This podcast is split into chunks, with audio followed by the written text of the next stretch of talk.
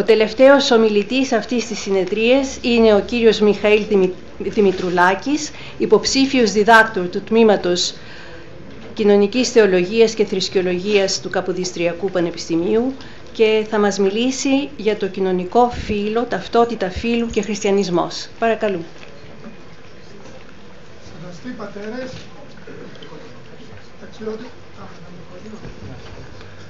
Σεβαστοί πατέρες, αξιότιμοι κύριε Πρόεδρε του Τμήματος Κοινωνικής Θεολογίας και Θρησκεολογίας του Εθνικού και Καποδιστριακού Πανεπιστημίου Αθηνών, αξιότιμες κυρίες καθηγήτριες και αξιότιμοι κύριοι καθηγητές, αγαπητές συναδέλφες και αγαπητοί συνάδελφοι, κυρίες και κύριοι. Σε εποχές κρίσης όπως η δική μας, με την υπαρξιακή αγωνία και το βασανιστικό άγχος του καθημερινού ανθρώπου, είναι αναμενόμενη η καταφυγή σε αυτό που ο καθηγητής Κώστας Δουζίνας αναφέρει ως φαντασιακή τάξη, δηλαδή τον τρόπο με τον οποίο αντιλαμβάνεται ένα άτομο ή μια κοινωνία την ταυτότητα και τις επιθυμίες της. Ειδικά όσον αφορά στο συλλογικό φαντασιακό, ένας συλλογικός μύθος νομιμοποιεί μια συγκεκριμένη ιδεολογία ως αποκλειστικό μέσο αντιμετώπισης της κρίσης. Αυτού του είδους η ιδεολογία χρησιμοποιεί συλλογικές αξίες, συχνά με τη μορφή του θρησκευτικού υποκατάστατου, ώστε να ενισχυθεί το συμβολικό κεφάλαιο προς αναπλήρωση του ζημιωμένου υλικού. Στη διαδικασία κατασκευής μιας φυσικής ενωτερότητας έναντι του διαφορετικού, που μπορεί να αντιμετωπίζεται ως απειλή και ως εμπόδιο στην πορεία ανάκαμψης, προβάλλονται αυτές οι αξίες ως δείκτες διαφοροποίησης και περιθωριοποίησης του διαφορετικού, του μη κανονικού, του άλλου. Η έννοια του άλλου δεν περιορίζεται στον αλλοδαπό, στον μετανάστη και στον πρόσφυγα, αλλά συχνά επεκτείνεται και στον ημεδαπό, στην γυναίκα, στον LGBTQI άνθρωπο, στο άτομο με ειδικές ανάγκες. Το άλλο προπαγανδίζεται ως απειλή για την κοινωνική σταθερότητα, συνοχή και ευημερία, αλλά και ως αιτιώδης παράγοντας της κρίσης λόγω της διαφορετικότητας, ως προς τα κριτήρια που θέτει η κανονικότητα της κυρίαρχης ιδεολογίας της φαντασιακής τάξης.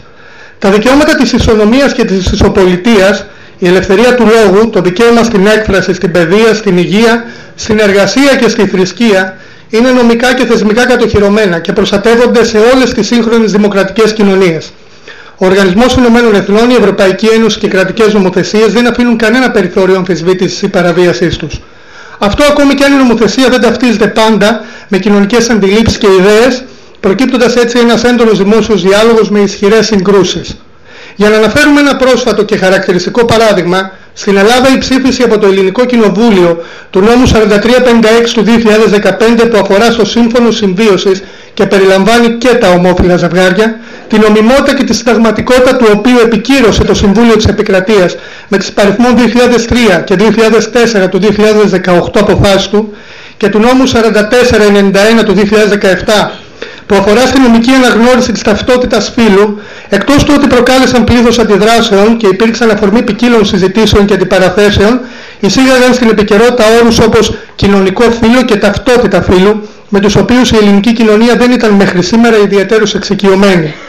Επιγραμματικά, ως κοινωνικό φύλο ή gender, στη διεθνή βιβλιογραφία αναφέρεται το σύνολο των χαρακτηριστικών που παραπέμπουν στην αρρενωπότητα και στη θηλυκότητα και διαχωρίζουν τη μία κατάσταση από την άλλη. Για αυτά τα χαρακτηριστικά λαμβάνεται υπόψη το βιολογικό φύλο, η κοινωνική δόμηση των φύλων, ρόλοι των φύλων ή η ταυτότητα φύλου. Τον όρο εισήγαγε ο Νεοζηλανδός ψυχολόγος Τζον Μάνι το 1955 θέλοντας να κάνει διάκριση μεταξύ αυτού και του βιολογικού φύλου sex. Η νέα έννοια του όρου εξαπλώθηκε στη δεκαετία του 1970, οπότε και η φεμινιστική θεωρία υιοθέτησε την ιδέα της διάκρισης μεταξύ βιολογικού και κοινωνικού φύλου και της κοινωνικής κατασκευής των φύλων. Ως ταυτότητα φύλου ή έμφυλη ταυτότητα ορίζεται γενικώς η αντίληψη ενός ανθρώπου για το φύλο του. Σε όλες τις κοινωνίες υπάρχει μια φόρμα φύλων που αποτελεί βάση για τη διαμόρφωση της κοινωνικής ταυτότητας ενός ατόμου όσον αφορά στην αλληλεπίδρασή του με τα υπόλοιπα μέλη της κοινωνίας. Στις περισσότερες κοινωνίες ο βασικός διαχωρισμός των έμφυλων συμπεριφορών βασίζεται σε ένα δίπολο φύλων το οποίο επιβάλλει συμμόρφωση στις αντιλήψεις αρενοπότητας ή της θηλυκότητας σε όλες τις μορφές του φύλου, βιολογικό φύλο, ταυτότητα φύλου και έκφραση φύλου. Σε όλες τις κοινωνίες όμως υπάρχουν άτομα που δεν ταυτίζονται με όλα τα χαρακτηριστικά του φύλου που τους αποδόθηκε κατά τη γέννηση, ορισμένα εκ των οποίων είναι διεμφυλικά ή άτομα με ασαφή ρευστή ταυτότητα φύλου και στα οποία συχνά παρατηρείται δυσφορία φύλου. Με τη δημιουργία ενός νέου διεπιστημονικού ερευνητικού και θεωρητικού τομέα, αυτού των σπουδών φύλου, μια νέα συζήτηση για το φύλο άνοιξε, ξεφεύγοντας από τα στενά ακαδημαϊκά όρια των κοινωνικών επιστημών. Στο δεύτερο μισό του 20ου αιώνα, με το λεγόμενο πέρασμα από την νεωτερικότητα στην μετανεωτερικότητα, και την αμφισβήτηση της αντικειμενικότητας, την προβολή της υποκειμενικότητας, την σχετικοποίηση, τη ρευστότητα και την αποδόμηση, το φύλλο δεν μπορούσε να ξεφύγει από αυτό το ρεύμα.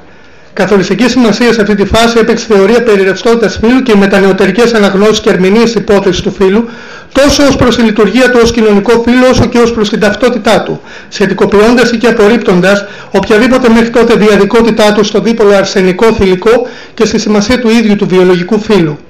Η Γαλλίδα θεωρητικό Σιμόντε Μπουβουάρ ανέλησε την επιρροή της κουλτούρας στο βιολογικό φύλο και τη μετατόπιση του ενδιαφέροντος από το βιολογικό σωματικό στο πολιτισμικό μέσα στα πλαίσια της κοινωνικής αλλαγής. Με λίγα λόγια, την κοινωνική και πολιτισμική κατασκευή της θηλυκότητας και της αρενοπότητας. Κατά τον Γάλλο φιλόσοφο Μισελ Φουκώ, οι άνθρωποι ως σεξουαλικά υποκείμενα είναι το αντικείμενο της εξουσίας, που δεν είναι θεσμός σε δομή, αλλά μάλλον είναι μια σηματοδότηση που αποδίδεται σε μια πολύπλοκη στρατηγική κατάσταση. Εξαιτίας αυτού η εξουσία είναι αυτό που καθορίζει με μονομένα χαρακτηριστικά και συμπεριφορές. Οι άνθρωποι αποτελούν μέρος ενός οντολογικώς και επιστημολογικώς κατασκευασμένου συνόλου ονομάτων και ετικετών. Για την Αμερικανίδα φιλόσοφο Judith Butler, το φύλλο είναι πολιτικά και επομένως κοινωνικά ελεγχόμενο. Η Butler δε θέτει το φύλλο gender ως επιτέλεση. Διαχωρίζει το βιολογικό φύλλο ως βιολογικό γεγονός και ικανότητα από το κοινωνικό ως πολιτισμική ερμηνεία και νοηματοδότηση. Το κοινωνικό φύλλο δεν είναι επιλογή ούτε επιβολή, αλλά πολιτισμικό κληροδότημα και κοινωνική αναπαραγωγή. Μια επιτελεστική επανάληψη τυποποιημένων πράξεων ως εκδηλώσεις της αρενοπότητας και της θηλυκότητας. Μια νομιμοποίηση της ψευδέστησης κάποιας φυσικής διαδικότητας των φύλων. Στην ουσία το σώμα αποδέχεται αυτή την αυστηρή διαδικότητα μέσα από την επιτέλεση και την επανάληψη των τυποποιημένων πράξεων. Στην ίδια επιτελεστικότητα εντάσσει τον ερωτικό προσανατολισμό και την σεξουαλική δραστηριότητα. Κατά συνέπεια, όπως το κοινωνικό φύλλο είναι μια κοινωνική κατασκευή, αντιστοίχως και η σεξουαλικότητα εντάσσεται σε αυτό που ονομάζει Butler επιβολή μιας υποχρεωτικής ετεροσεξουαλικότητας. Η Butler απορρίπτει την τάφηση βιολογικού και κοινωνικού φύλου με την υποστήριξη της ρευστότητας του δεύτερου ως επιτέλεση και όχι ως ουσία, βάζοντας έτσι τις βάσεις της queer θεωρίας. Η επιτελεστικότητα του φίλου για την Butler δεν αποτελεί προσωπική συνειδητή επιλογή, χωρίς όμως να καταλήγει και ως μια εντελώς μηχανική διαδικασία. Η ετεροφιλόφιλη ταυτότητα είναι ένα χαρακτηριστικό παράδειγμα υποχρεωτικής επανάληψης όπως επιβάλλεται από την ετεροκανονικότητα των δομών εξουσίας. Η Butler εντοπίζει μια σχέση μεταξύ των κοινωνικά κατασκευασμένων κοινωνικών φύλων και των ρόλων τους και μιας επιβεβλημένης ετεροσεξουαλικότητας που ξεφεύγει από την απλή ετεροκανονικότητα. Σύμφωνα με την Αμερικανίδα πολιτισμική ανθρωπολόγο Γκέιλ Ρούμπιν, η ετεροκανονικότητα, η ταύτιση δηλαδή βιολογικού φύλου, κοινωνικού φύλου και ταυτότητας φύλου, με την αυστηρή διαδική θεώρηση και την αποκλειστικότητα της ετεροφιλοφιλίας, δημιουργεί μια ιεράρχηση βάση του βιολογικού φύλου, η οποία διαβαθμίζει τους ερωτικούς προσανατολισμούς σε μια ηθική κλίμακα. Οτιδήποτε εκτός της μονογαμικής ετεροφιλόφιλης ερωτικής σχέσης βρίσκεται στα πλέον χαμηλά επίπεδα αυτής της ηθικής διαβάθμισης. Αυτή η ιεράρχηση στιγματίζει ηθικά όχι μόνο τον ομοφιλόφιλο ερωτικό προσανατολισμό, αλλά και οποιαδήποτε μη ετεροκανονική ταυτότητα φύλου, με συνέπεια της διακρίσης σε όλα τα επίπεδα της κοινωνικής ζωής όπως η εκπαίδευση, η εργασία, ο γάμος και η πολιτική. Είναι αλήθεια ότι ακόμη και σήμερα οι έμφυλες διακρίσεις και παραβιάσεις των ανθρώπινων δικαιωμάτων είναι μια ζωφερή πραγματικότητα. Ο μεσογυνισμός, η ομοφοβία και η τρανσφοβία εκδηλώνονται καθημερινά όχι μόνο μέσω του ρατσιστικού λόγου και της ρητορικής μίσους, αλλά ακόμη χειρότερα με, τον πλέον, με τα πλέον ιδεχθή και αποτρόπα εγκλήματα. Οι ομαδικοί βιασμοί γυναικών στην Ινδία, οι καταδίκες και εκτελέσεις γυναικών για θρησκευτικές και ηθικές παραβάσεις στο Αφγανιστάν, στο Ιράν, στη Σαουδική Αραβία, τα πογκρόμ και εκτελέσεις ομοφιλόφιλων ανδρών και ενδιαφιλικών ανθρώπων στο Ιράν, στην Ιγυρία, στην Ουγκάντα, στην Τσετσενία, στην Βραζιλία και στα κατεχόμενα από το ISIS σε δάφνη της Μέσης Ανατολής δεν υστερούν σε φρίκη μπροστά στα κρούσματα ομοφοβικής βίας στη Ρωσία, στην πολύ νεκρή τρομοκρατική επίθεση στο Ορλάντο των Ηνωμένων Πολιτειών και στις πρόσφατες ανατριχιαστικές δολοφονίες στα Ιωάννινα, στην Αθήνα, στη Ρόδο και στην Κέρκυρα.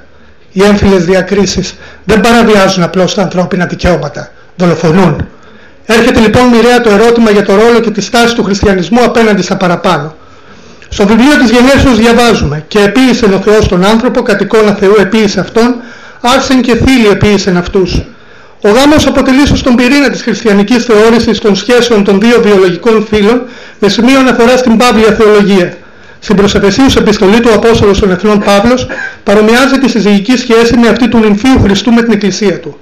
Όσο και αν έχει ασκηθεί σκληρή κριτική στον Παύλο για τις απόψεις του σχετικά με τη θέση και το ρόλο της γυναίκας, ας μην παραγνωρίζουμε το γεγονός της επαναστατικότητας της διδασκαλίας του σε μια εποχή όπου η γυναίκα ελεύθερη δούλα στον ελληνορωμαϊκό κόσμο βρισκόταν σε μια άκρος δυσμενή για τα σημερινά δεδομένα θέση. Χωρίς πολιτικά και κοινωνικά δικαιώματα, χωρίς τη δυνατότητα της ελεύθερης επιλογής, ίσως σε μια, ας μου επιτραπεί άποψη, λίγο καλύτερη θέση από αυτή ενός περιουσιακού στοιχείου.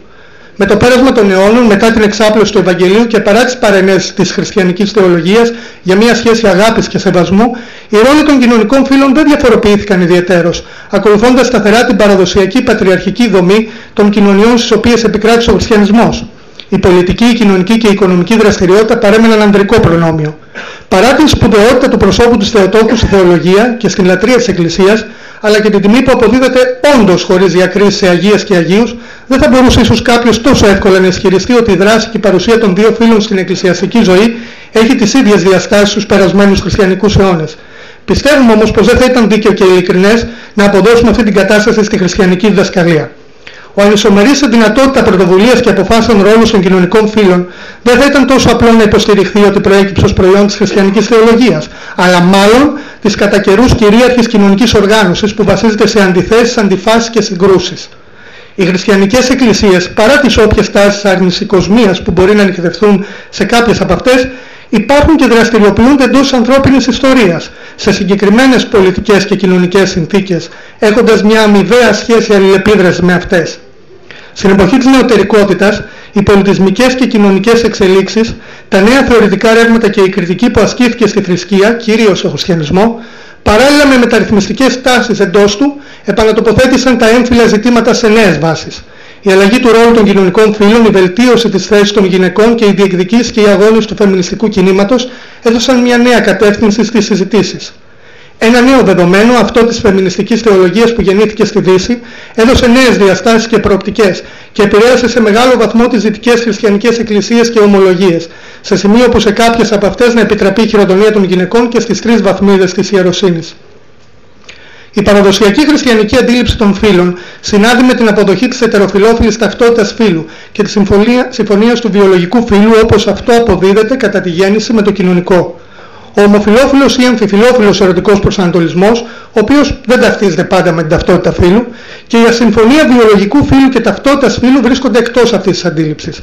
Παρ' όλα αυτά, κάποιες δυτικές χριστιανικές εκκλησίες και ομολογίες όχι απλώς αποδέχονται τον μη ετεροκανονικό ερωτικό προσανατολισμό και την μη ετεροφιλόφιλη ταυτότητα φύλου, αλλά έχουν προχωρήσει στην τέλεση γάμων ομόφυλων ζευγαριών ή ζευγαριών στα οποία το ένα και τα δύο μέλη είναι διεμφυλικοί άνθρωποι, ακόμη και στη χειροδομία LGBTQI+ ανθρώπων.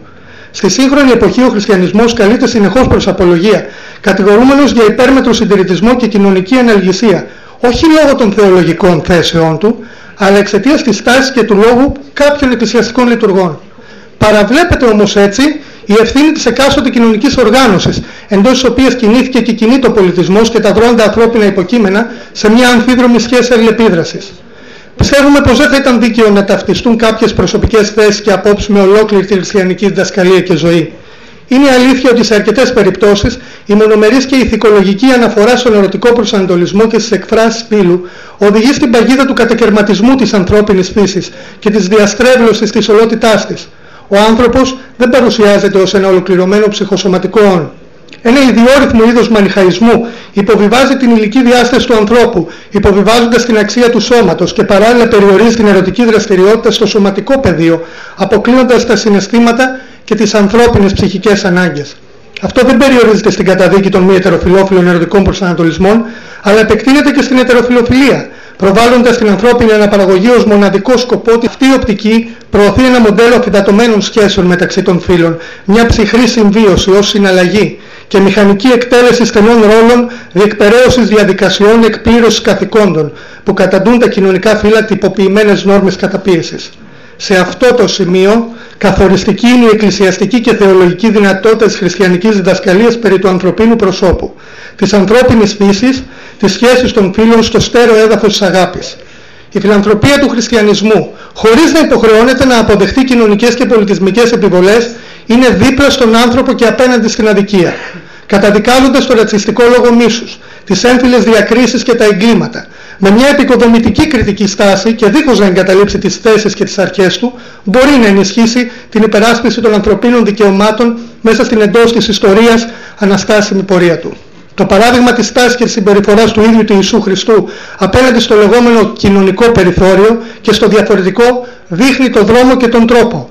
Δεν εννοούμε βεβαίως σε καμία περίπτωση πως η κοινωνική ετερότητα αποτελεί εξορισμού περιθώριο ή αμαρτωλότητα.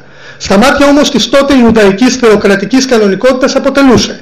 Την ίδια στιγμή συγκινούσε την καρδιά του Κυρίου και τραβούσε την προσοχή του κάποιες φορές και τον θαυμασμό του για την πίστη της.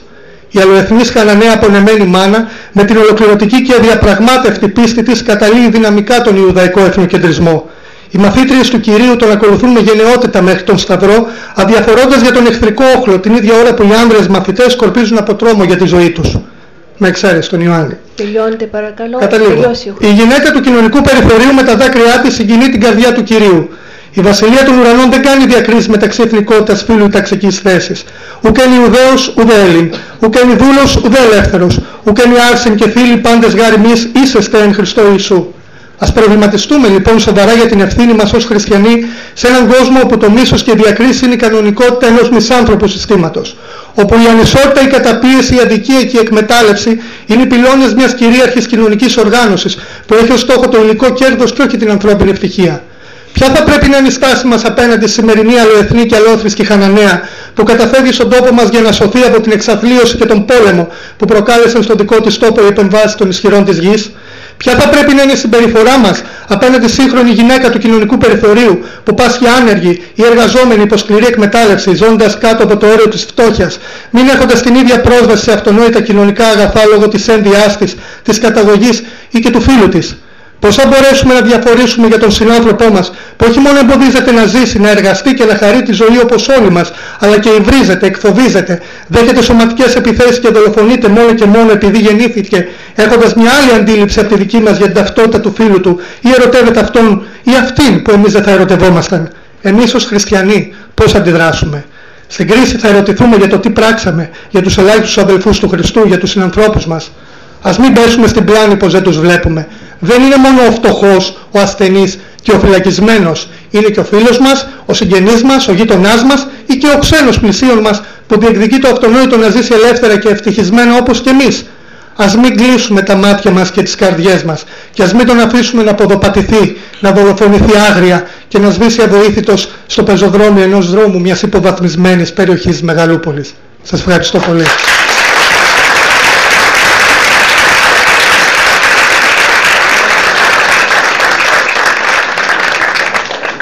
Ευχαριστούμε τον κύριο Δημητρουλάκη για την πολύ ενδιαφέρουσα ανάλυση του, του φαινομένου του φύλου, ε, τόσο από κοινωνιολογικής απόψεως, όσο και πώς τροφοδότησε τον χριστιανισμό σε νέες ε, συζητήσεις, τον εμπλούτησε, αλλά και σε νέες πρακτικές και επίσης τον ευχαριστούμε και για τον πύρινο λόγο του, ε, τον τελικό.